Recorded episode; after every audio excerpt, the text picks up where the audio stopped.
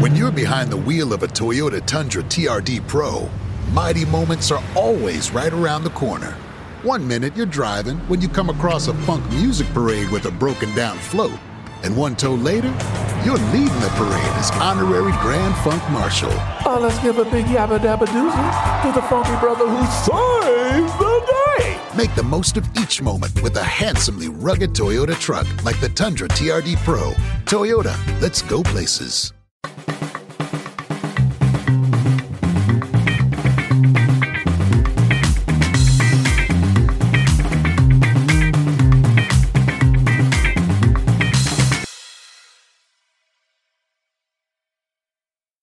E buongiorno a tutti e buongiorno a tutte, finalmente ci siamo.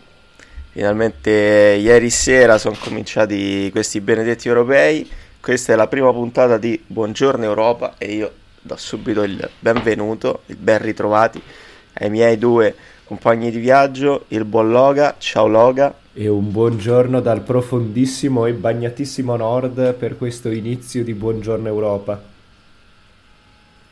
e un buongiorno anche al mio dirimpettaio, oggi non tanto dirimpettaio, il buon Flavio. Ciao Flavio. Buongiorno, buongiorno a tutti dall'assolata e, e afosa Fiumicino direi, anche se non è afoso in questo momento, lo sarà tra qualche ora. E io inizierei subito con un rumore. Non so se mi sentite. Che belle queste cose, quanto mi piacciono queste cose. L'ambient. Visto che l'ambient, visto che siamo, siamo di mattina. E allora, prima di tutto, vi aspettavate ieri sera un'Italia così? Assolutamente Eh, no. Vai Loga, vai, vai.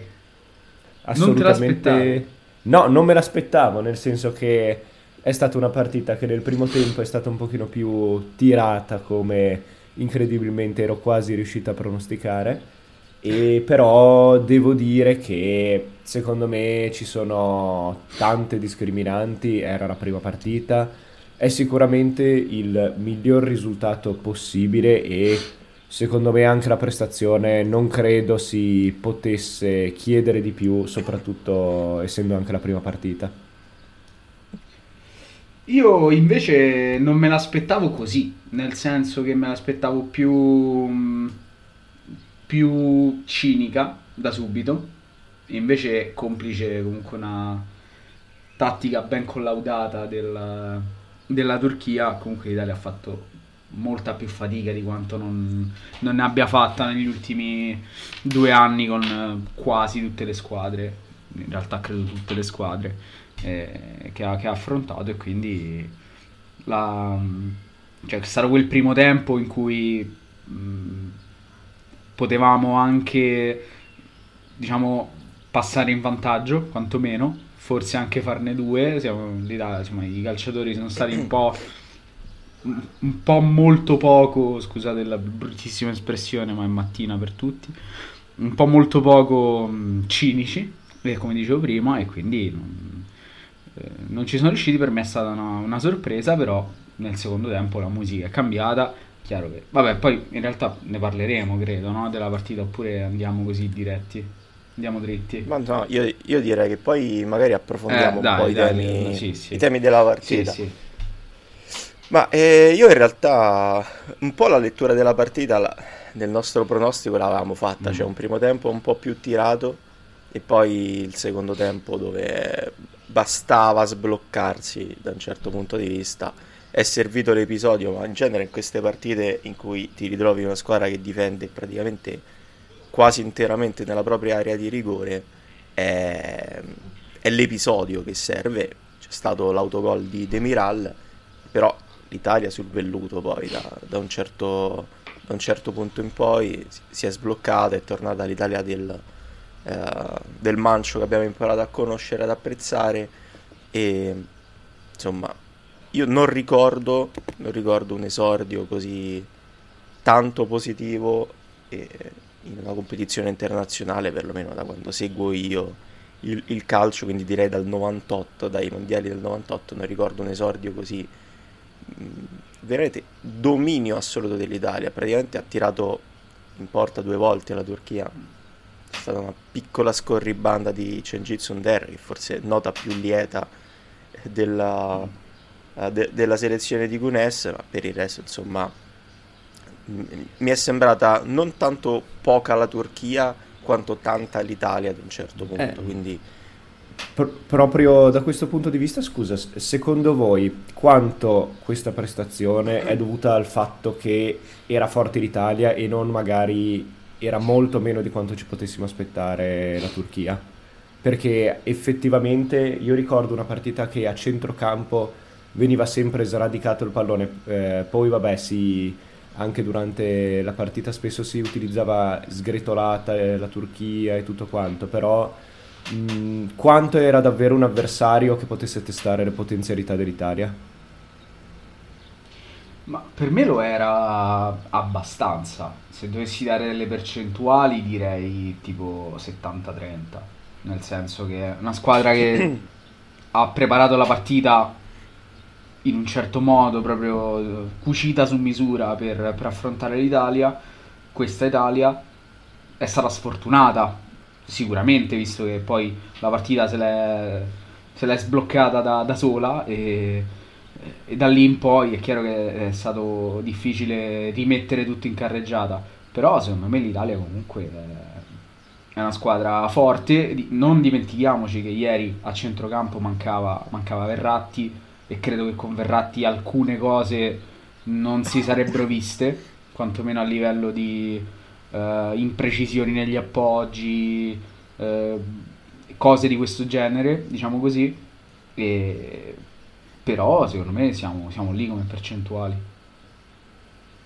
Sì, secondo me mh, la lettura è anche che può essere anche quella che Gunes ha, ha pensato più a, eh, dire, a, impedire all'Italia di fare il suo, quindi chiudendosi e provando le, le ripartenze, snaturando un po' la sua Turchia, che ricordiamo comunque è una squadra che, eh, a parte che i giocatori turchi quando indossano la maglia della nazionale diventano altro rispetto a, a, ai giocatori che sono con i club e quindi comunque eh, affrontare la Turchia è sempre cosa ostica. Mm-hmm. Una nazionale che comunque eh, aveva battuto due mesi fa, praticamente a marzo, forse un po' più di due mesi fa, tre mesi fa, l'Olanda per 4-2, ha battuto la Norvegia 3-0 nelle qualificazioni mondiali, insomma non una squadra mh, in difficoltà, tra l'altro una squadra che fa anche calcio, che gioca a calcio e che ieri ha scelto di non giocare a calcio, di snaturarsi per limitare l'Italia, perché probabilmente l'Italia fa paura da questo punto di vista, e, e di fatti ha subito praticamente tutta la partita, non, ha, non, ha mai, non è mai riuscita a, a, fare la Turchia. Si è visto forse nel, solo nel momento in cui è entrato Under, si è visto un po' di, un, un po' di Under, Burak Ilmaz dimostra di essere un signor centravanti, però per il resto ha, ha, resistito alla difesa eh, fino, a, fino, al gol, fino all'autogol di, di Demiral, ma poi insomma è crollata. Credo che eh, l'Italia l'ha vinta su, sugli esterni, su, mm. eh, sulle due fasce. Una dove ha giocato il migliore il miglior in campo, ma veramente prestazione pazzesca, quella di Spinazzola, e dall'altra parte anche di Lorenzo, quando è entrato noi non l'avevamo convocato tra l'altro eh, a questi europei. Quando è entrato comunque Di Lorenzo eh, saltava l'uomo arrivava sul fondo crossava. Eh, e un'altra lettura che do e poi eh, rilancio a voi anche questo argomento è un'Italia che salta l'uomo mm. Spirazione nel primo tempo ha saltato 4-5 volte eh, l'avversario diretto lì sulla fascia. Insigne lo stesso l'ha fatto anche Di Lorenzo è in Italia che gioca a calcio, finalmente. Saltare l'uomo è la caratteristica migliore di Spinazzola, per quanto, per quanto mi riguarda, visto che da, da romanista lo, lo, vedo spesso. È veramente la cosa che fa meglio in assoluto, proprio il cambio di passo ad andare via. È, è veramente devastante da quella parte. Ieri ha fatto effettivamente una partita, una partita incredibile non per la Rai che gli ha messo 6,5 oggi, interessante questa cosa. 8 a Berardi, 6,5 a Spinazzola, ma va bene così. Ehm, eh, ricordiamo Man of the Match Spinazzola, cioè per la UEFA Man Esatto, che in realtà è tipo Star of the Match, se non, se non ho capito male, che danno questo premio a forma di, di stella, vabbè comunque. Ehm, Sì, io sono d'accordo con te, soprattutto anche sulla lettura di, di Di Lorenzo. Ricordiamo al posto di chi è entrato Di Lorenzo. Eh, io, io non l'ho detto perché non volevo darti adito, volevo dare adito a una polemica mattutina. Sento, No, sento vabbè. delle polemiche soprattutto in quegli ambienti lì, perché no, sento, no, ma figurati. Sento delle discriminazioni come con un altro povero di Torino, oltretutto, con i capelli platinati. ulterior- eh, ult- Vabbè. Bernardeschi, Bernardeschi è entrato ieri, poi 30 secondi dopo l'ingresso in campo ha fatto un assist eh, per, per la difesa turca su una, una buona, una buona azione in ripartenza, non so se ci avete presente, ci ha battato sta palla Sì, in mezzo col sì, destro, sì, sì. Ha rischiato la brutta. giocata. Ha rischiato la giocata, sì. Eh, no, però su Florenzi effettivamente ogni volta che si dice non è un terzino destro, non è un terzino destro, non è un terzino destro, entra in campo un terzino destro e l'Italia gioca, gioca meglio. Ora non è che uno vuole sempre stare lì a dire, però effettivamente poi è così. E tra l'altro Spinazzola invece ha dimostrato di poter giocare anche, anche più arretrato di quanto poi in realtà abbia fatto diciamo nel corso degli ultimi dell'ultima stagione in cui ha giocato prevalentemente da esterno di, centro, di un centrocampo a 4 quindi eh, an- anche la l'utilità, l'adattabilità di, di Spinazzola un po', un po' più arretrato contro squadre che sono molto chiuse e credo che quasi tutti giocheranno così contro, contro l'Italia, almeno nelle prime partite. Poi è chiaro quando arriveranno Germania, Francia, lì sarà un'altra, un altro paio di maniche, però secondo me in, questo- in queste partite in cui l'Italia ha tanto, ha tanto posse- può fare tanto possesso palla, ha tanto la palla per tanti minuti, ci sta di, di mettere Spinazzola lì a spingere senza problemi. Sì.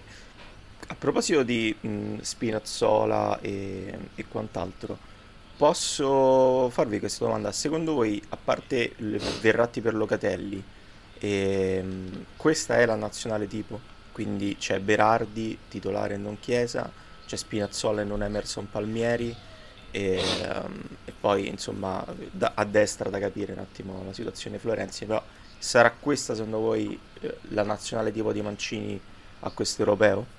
Beh, io presumo abbastanza di sì, nel senso che, vabbè, ovviamente ci arriva con eh, Locatelli al posto di Verratti per eh, i motivi che avete detto anche prima, però tutto sommato mh, le prestazioni sono state ab- mh, abbastanza convincenti. Forse il reparto che, più ha, che meno ha inciso è stato l'attacco, soprattutto all'inizio, e però in tutto ciò Chiesa in realtà sembra essere un giocatore che si può infi- che lo possiamo vedere già titolare dalla prossima, secondo me addirittura, proprio per testare ulteriormente quelle che possono essere le potenzialità della squadra e dato anche quello un confronto che non è oltretutto con, eh, contro una squadra di primissima fascia, quindi secondo me è possibile che si possano vedere de- delle differenze, soprattutto con Chiesa e forse addirittura con lo stesso Belotti eh, con più tempo rispetto ai 10 minuti che ha avuto nell'ultima partita, però secondo me per il resto la squadra è questa, nel senso che la difesa mi sembra che abbia dato le risposte che doveva dare, il centrocampo mh, più di così non, non si può migliorare se non andando a riprendere uno, un infortunato e in attacco abbiamo visto quelle che sono le alternative. Bisogna un po' vedere, secondo me, a questo punto se verrà giocata la carta Raspadori o alla prossima o addirittura per eh, l'ultima partita del girone e quanto davvero possa incidere.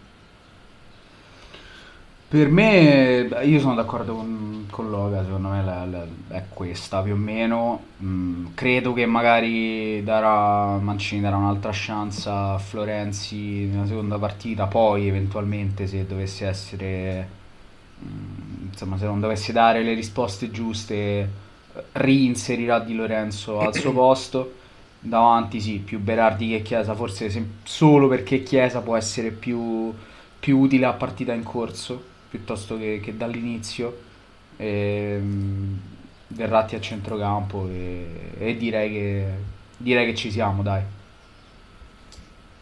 Sì, in realtà anche io sono d'accordo e tra l'altro la questione interessante è che comunque l'Italia sembra avere dei ricambi di tutto rispetto Mm, sì. da questo punto di vista perché comunque Berardi Chiesa potenzialmente tutti e due titolari. A centrocampo ieri sera parte Giorginio e Barella che è passato un po' in sordina Mamma per la prestazione di par- Spinazzola, ma Che partita Barella. Barella ha, ha imparato anche ad impostare, ha, ha im- cioè, ha un tocco di palla in alcuni, sta- in alcuni momenti. Io lo scambiavo con Giorginio. Non so se avete Beh, anche per la statura non, non eccezionale. Sì, sì, sì. no, però vabbè, lo dico io, capirai? Cioè, non è che No, effettivamente parlando- può anche Però- essere un'arma in più oltretutto, proprio questa Sì, intercambiabilità e soprattutto Eh, con i polmoni di sì. Barella. È la, me- è la mezzala dico. ideale di per Mancini. È, è l'uomo europeo. Sì, se, sì. se l'Italia farà un buon europeo, è Barella l'uomo europeo. Sì, sì, sono, sono Voi lo sapete, la, la- la mia peri- però è veramente un centrocampista clamoroso. Secondo me, eh, non giocasse all'Inter, ma in un altro campionato, probabilmente staremmo parlando di un giocatore. mh, i- in- di questo giocatore se ne parlerebbe in un altro modo. Giocasse a Torino. va bene. insomma. Ma no, no, però- ma No, non, non Premier solo League, atto- gio- così. giocasse in Premier, avesse Barella magari, no? Barella. Eh, alla fra- Barilla, alla per caso? Barelloschi. Dal Parma con furore. però, però veramente è stato prestazione magnifica. Poi dopo abbiamo visto anche un Giorginio sul velluto. Locatelli ha dovuto un attimino prendere le, le misure nel primo tempo, però anche lui poi insomma è un giocatore di tutto rispetto. E ricordiamo che l'Italia ne ha persi due di centrocampisti potenzialmente titolari, uno è Sensi, l'altro è Pellegrini. eh, quindi questo dimostra quanta qualità ha il centrocampo dell'Italia. Forse lì davanti, mh, magari in partite del genere, poi l'abbiamo sbloccata, però potrebbe essere utile una soluzione un po' più fisica che forse l'Italia in questo momento non ha, ma insomma, come direbbe sempre il buon Novaro, vogliamo cercare proprio il pelo nel pagliaio e forse oggi non è il caso. Eh, invece, No. cercando il pelo del pagliaio, perché secondo me hai tirato fuori una cosa molto interessante. Ha una partita come e ti quella... ringrazio, Loga, ti ringrazio per... un po' di marketing sempre, serve sempre. E no, però a questa nazionale, alla partita di, eh, con la Turchia, aggiungi Pellegrini, Sensi e Zaniolo. No, Come non, dico sarebbe- nome, non dire quel nome. Eh vabbè, allora mettiamo tre, tre- tre di quelle zone. Co- eh, sarebbe stata una partita differente, avremmo assistito più o meno allo stesso canovaccio, oppure sarebbe stato... o avremmo assistito proprio anche a un'Italia differente. Ah, io lo dico, sono di parte, lo dico senza problemi, con eh, il giocatore italiano più forte degli ultimi 50 anni, la partita sarebbe finita Pellegrini? tipo o- No, ovviamente Nicolò Zaniolo, la partita sarebbe finita 8-0 senza problemi, con 5 gol di- del, nostro, del nostro numero 10.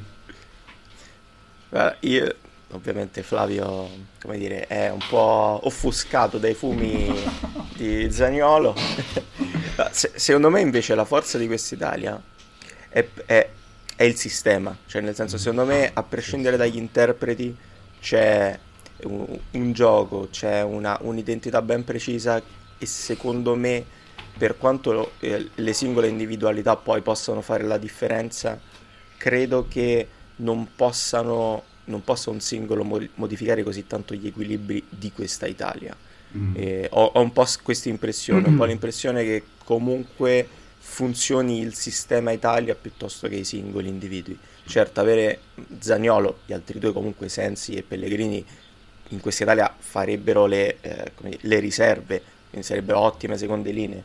E Zaniolo poi serve capire anche in, in quale, in quale ruolo, con quali mansioni. Alto a destra.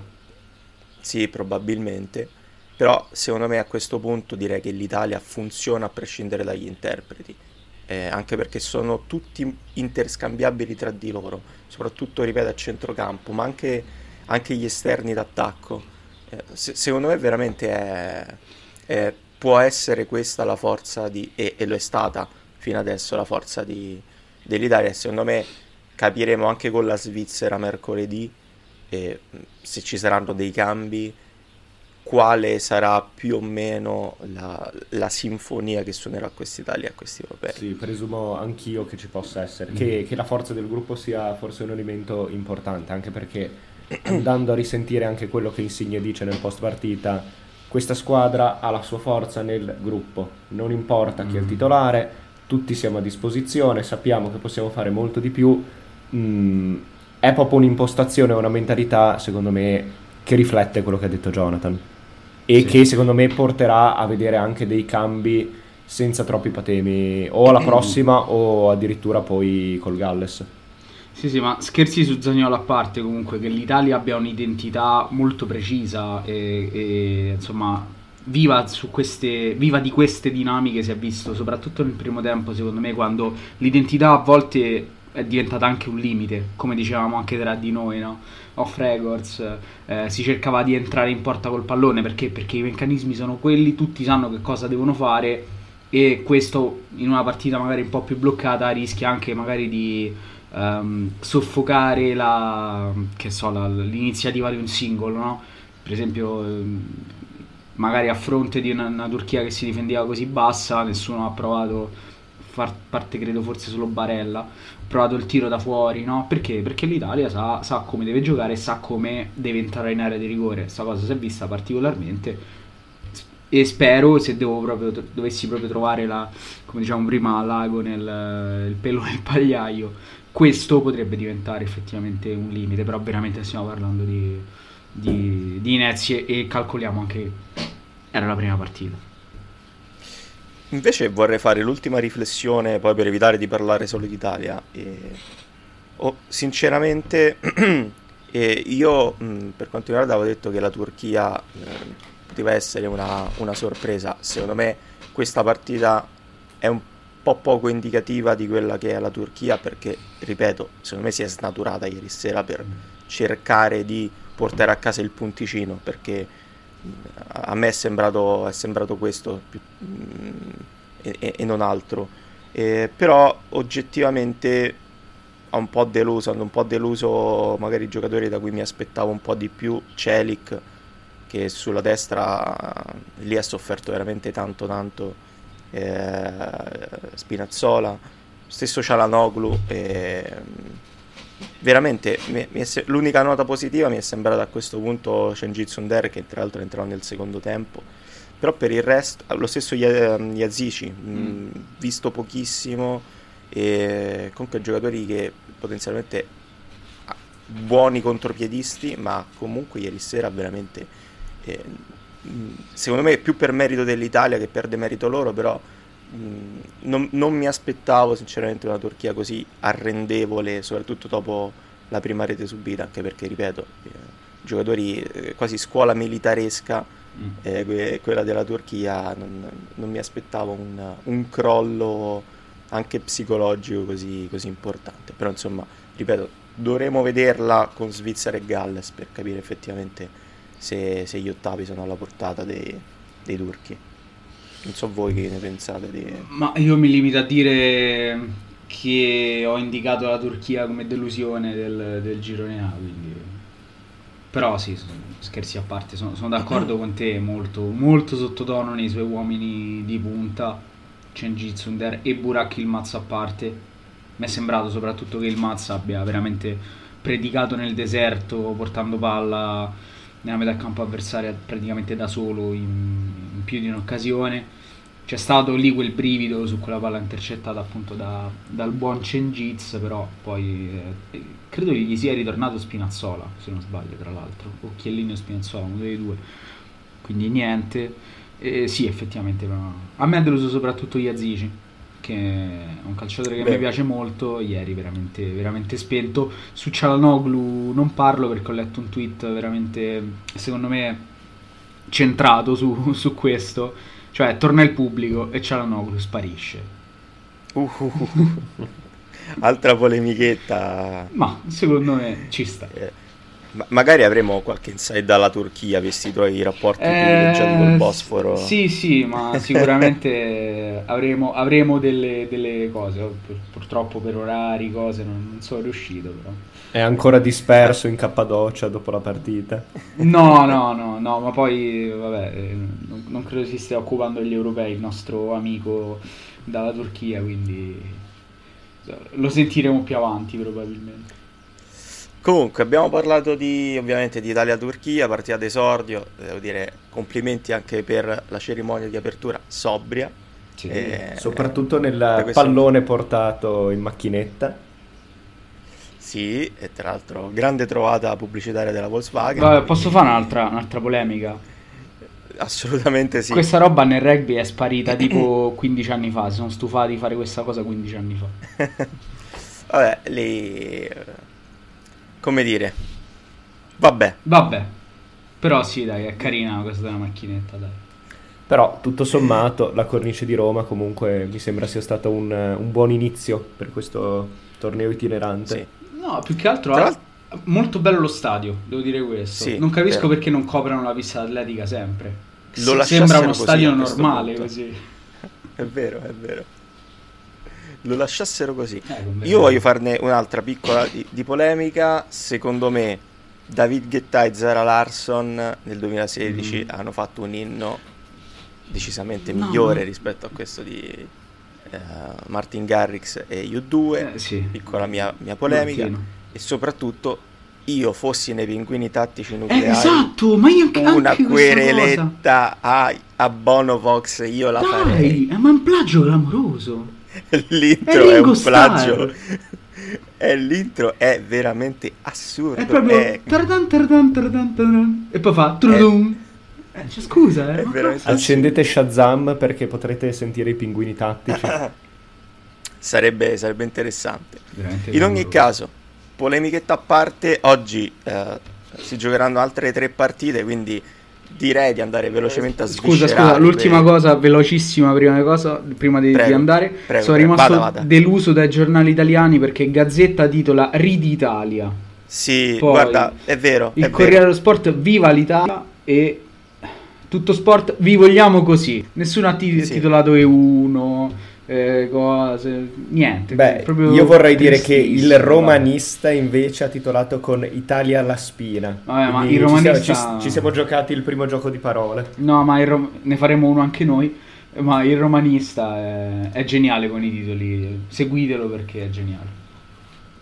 Comunque è vero, ve- facevo anche io poco fa rassegna stampa dei quotidiani sportivi e ho detto, ma non ci sono più i titolisti di una volta, noi, eh, no- noi, noi che avevamo già ipotizzato cose strane, invece niente, viva l'Italia, ridi Italia. Abbiamo già vinto l'europeo Va- praticamente. sì. Comunque, eh, entusiasmi azzurri direi che ci stanno, ho visto anche la prestazione di ieri sera. Chissà, adesso possiamo metterci comodi oggi alle 15 e goderci l'altra partita del, del gruppo A, ovvero quella tra Galles e Svizzera. Eh, ne abbiamo parlato eh, a Iosa di, di- di queste due, di queste due rose, eh, di questi interpreti. E vediamo chi sarà l'anti-Italia del, del- del gruppo A a questo punto. Dai, pronostico. la Svizzera è... eh, ma perché dobbiamo fare Dai, dai, dai, pronostico. Comunque, a proposito di pronostici, sull'Italia ci siamo andati vicini Mazza, eh, perché avevamo pronosticato il Mazza. 3 a 1 e finito 3 a 0. Con Attenzione. andamento completamente diverso, però. Però noi avevamo detto che comunque la Turchia avrebbe questo fatto un vero. gol, ma senza giocare vero, troppo, eh. Cioè, era quasi un gol fortuito. Quindi, secondo me, ragazzi, ci siamo andati vicini. Eh, non so, io lascerei a Loga Ma, su allora, Galles Svizzera. Galles Svizzera, io dico in realtà cambio, spariglio un po' le carte, la mia delusione, cioè questo Galles che non ripeterà il 2016, invece va a vincere per 1-0 contro la Svizzera. Twist point. Uh, Io seguo Loga, per me è 2-0. Addirittura. 2-0 Galles. Allora, eh, oddio, io, io in realtà que- vedo un grande, un X enorme. Non so perché, ho questa sensazione di, di, di grande X, però per, per venire un po' al campo proviamo a, a- a- a capire un attimo. Due squadre che giocano quasi speculari, tutte e due con la difesa a 3 e occhio perché la difesa a 3 sarà un tema di questi europei perché sono veramente tante le squadre giocheranno con la difesa a 3. Il Galles, mh, rivisitato da Page, eh, per- mh, che ricordiamo ha sostituito poi eh, il buon eh, Ryan Giggs, che salutiamo, non so in quale carcere si, si- si trovi adesso, che giocava con 4-2-3-1. eh, Page importa la, la difesa a 3, la Svizzera ormai di, di Petkovic è solidissima nella, nella sua difesa a 3, quindi sarà un europeo dove questo può essere un, eh, un interessante argomento in, uh, in tante occasioni. Io comunque vedo la Svizzera un po' più avanti ovviamente e occhio a Shakiri perché Shakiri in queste occasioni diventa un altro giocatore quindi occhio aspettiamoci grandi giocate da, eh, da lui però io punto su un 1-1 1-0-0 addirittura vedo una partita un po', un po' così da questo punto di vista un po' chiusa Mm. Ci sta. quindi, quindi boh, direi, direi così. Vedo che la Svizzera, nonostante è sì, sia per- da molti temuta, e noi qui la, la sottovalutiamo un po', quindi probabilmente arriverà seconda, sicuramente. Boh. I dubbi di Flavio. Vabbè. Andiamo avanti, andiamo avanti perché nel pomeriggio eh, scende in campo la più tradizionale pasticceria scandinava eh, perché si affronteranno Danimarca e Finlandia alle ore 18. Si affronterà perché questa Mi fa ridere. e, si affronteranno al Parken di Copenaghen e mm, anche qui lascio a voi, lascio a voi la, la parola insomma di, di Finlandia abbiamo parlato fin troppo di Danimarca forse un po' meno però più o meno le gerarchie sappiamo quali sono Eh, Dai. vai, vai, Loga, vai. vai. Per, qua- per quanto io dica che la Finlandia con il suo GOAT possa in qualche modo sparigliare le carte, direi che in questo caso si scoperchierà la scatola di biscotti danesi che purtroppo farà veramente, cioè vincerà senza colpo ferire contro una Finlandia che mm, non ne ha davvero invece poco da dire in questo caso. Scusate il gioco di parole. Eh, ba- eh, allora, secondo me finisce tanto a poco per la Danimarca, però io spero in un salomonico pareggio senza dire in porta. Attenzione. Ehm, oddio, eh, qua io faccio fatica, ma attenzione perché... Perché questa è una partita che potrebbe, che potrebbe anche regalarci la prima grande sorpresa di questo europeo. Non metto le mani avanti, non dico che la Finlandia possa, possa vincere, ma dico che eh, il commissario tecnico Marco Canerva non è uno sprovveduto e quindi probabilmente in difficoltà la Danimarca, quantomeno con la sua difesona a 5, può, può, può quantomeno porre, eh, me- mettere il solito pullman davanti, davanti alla porta e provare poi insomma a sfruttare il, il buon Pucchi che finalmente si, si apre al grande pubblico, finalmente tutti avranno la possibilità di ammirare le gesta di Temu Pucchi. Eh, però io qui vi dico un 2 a 1 Danimarca, dai, vedo la Danimarca comunque un po' più avanti. Eh, sì, dai, 2 a 1, mettiamola così. Tra l'altro dovrebbe giocare Brett White eh, lì, lì davanti per la gioia di Loga, noto sostenitore blaugrana. Beh, effettivamente Eh. ci si ricorda di lui soprattutto per le sue grandi giocate, per eh, la sua veramente pochissima dignità. Illumina il Camp Nou. Il Camp Nou e occhio se dobbiamo dare una chiave di lettura interessante eh, date uno sguardo in campo a Valagari della Finlandia perché potrebbe essere l'uomo che illumina il gioco dei, dei finlandesi, dei gufi. Eh, veniamo poi all'ultima partita, quella delle ore 21, una forse delle più interessanti quantomeno perché eh, capiamo di che pasta è fatta eh, di che pasta è fatto il Belgio di Martinez. Si gioca a San Pietroburgo, Belgio-Russia. Anche qui lascio a voi, lascio a voi insomma, eh, l'apertura Eh, di questo match. Una partita gagliardetta, devo dire, davvero, non c'è dubbio, però anche qui direi che, come dicevamo per quanto riguarda la puntata delle convocazioni, mh, il Belgio è davvero troppa, troppa roba per una Russia che è più quadrata e più squadra che effettivamente ricca di talento. Quindi secondo me è una partita carina da vedere più per eh, il- lo sfondo serale, ma dovrebbe essere ampiamente dominata da, da un Belgio e da un Belgio. Sarà interessante vedere soprattutto Lukaku per vedere la condizione con cui si presenta questo europeo che forse dovrebbe essere molto molto superiore alle passate manifestazioni. Io dico che il Belgio vince ma soffre. Mm. È una chiave di lettura interessante questa qua di, questa di Flavio. E, ma io, io, dico che il Belgio stasera vince e, e, e, si dirà qualcosina sul Belgio perché capiamo stasera effettivamente come arriva a questo europeo, se, se accende subito l'entusiasmo oppure se, come dice Flavio, dovesse vincere soffrendo con una Russia che parte veramente molto dietro. Ricordiamo che la Russia gioca con Yuri Shirkov titolare sulla sinistra in difesa, quindi insomma è, è questa squadra qui. E, um, però eh, sicuramente Cercesov non è uno sprovveduto, sicuramente eh, sa come poter uh, mettere in difficoltà il, il Belgio di Martinez. E, um, secondo me, per, per aprire il discorso Lukaku, Lukaku vuole più di qualsiasi altra cosa portarsi a casa il, il titolo di capocannoniere di questo, di questo europeo, vista la stagione che ha fatto. E, um, quindi non so, è una partita un grosso punto interrogativo, vincerà probabilmente il Belgio, eh, però è da, è da, capire come e questa partita dirà tanto di, uh, di, di questo europeo del, uh, del, Belgio di Martinez. E, vedremo, vedremo stasera alle 21 San Pietroburgo, Belgio-Russia, anzi sì, Belgio-Russia. Voglio chiudere la puntata Ragazzi, con una vai, piccolissima vai. Proprio, proprio voglio un tweet quasi sulla presenza in campo del nemico pubblico numero uno di Silent Check ieri sugli spalti a Roma accanto al, al presidente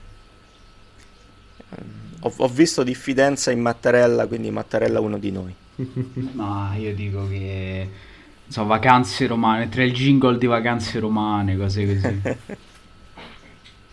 Cioè, ieri sera c'era veramente il Gotha, giustamente, sì, sì, insomma, è la prima partita d'esordio, quindi, quindi ci sta da questo punto di vista.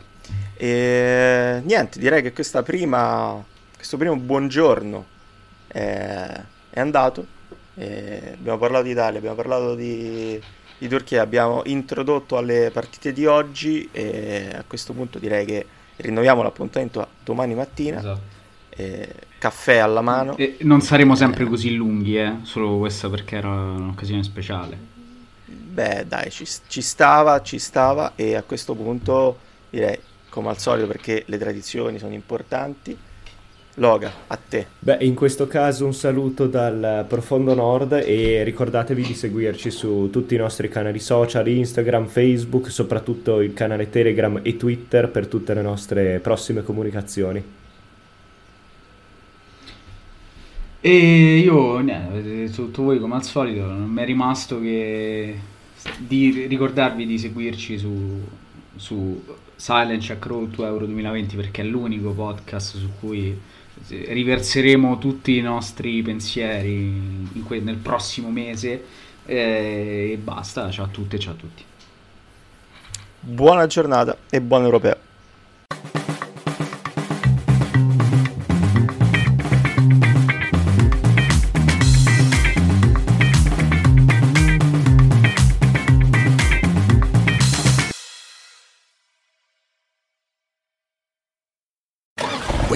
Behind the wheel of a Toyota RAV4 TRD off road, life changing moments are always right around the corner. One second, you're picking up your fast talking East Coast cousin from the bus station. The next, you're blasting down a trail in the backwoods using all wheel drive, laughing as your dear old cuz falls in love with the dirty South. Yo, this is fire, yo. You boys go hard down south. Woo! Make the most of each moment with an exceptionally capable Toyota SUV like the RAV4 TRD Off Road. Toyota, let's go places. When you get behind the wheel of a Toyota RAV4 TRD off road, life changing moments are always right around the corner. One second, you're picking up your fast talking East Coast cousin from the bus station. The next, you're blasting down a trail in the backwoods using all wheel drive, laughing as your dear old cuz falls in love with the dirty South. Yo, this is fire, yo. You boys go hard down south. Woo! Make the most of each moment with an exceptionally capable Toyota SUV like the RAV4 TRD Off Road. Toyota, let's go places.